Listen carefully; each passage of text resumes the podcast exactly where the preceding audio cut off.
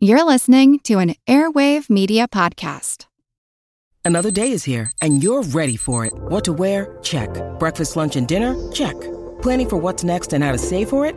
That's where Bank of America can help. For your financial to-dos, Bank of America has experts ready to help get you closer to your goals.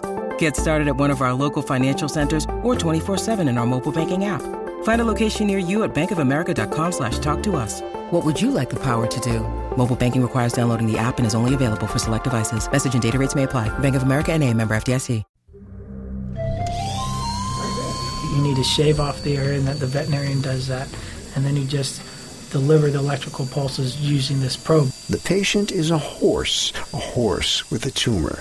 Well, a new procedure for treating tumors without surgery is being tested on horses and dogs, and in the future, it may well change the way that cancerous tumors are treated in people.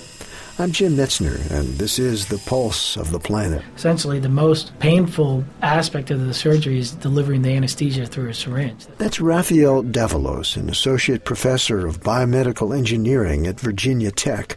He tells us that once the animal patient is given a local anesthetic, two electrodes are placed near the tumor to deliver pulses of electricity that kill the tumor. It works by interfering with the way that cells take in nutrients to produce the energy that keeps them alive. All cells have the voltage drop that occurs across the cell membrane, and this is what allows things to be driven into and out of the cell membrane. That difference in electricity controls what ions will come into the cell and what ions are going to leave the cell. It's one of the main mechanisms that keeps cells alive and keeps them in a natural balance. Healthy cells can withstand the electrical pulses, but the pulses kill the cells in the tumor. The malignant cells are a little bit more susceptible to these electrical pulses, but it's primarily getting those probes as close to the malignant cells as you can, so putting it right in the heart of the tumor.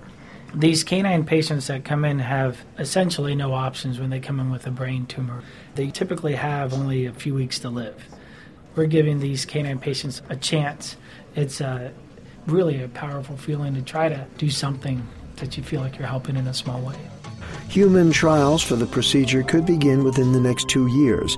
Pulse of the Planet is made possible in part by the National Science Foundation. I'm Jim Metzner.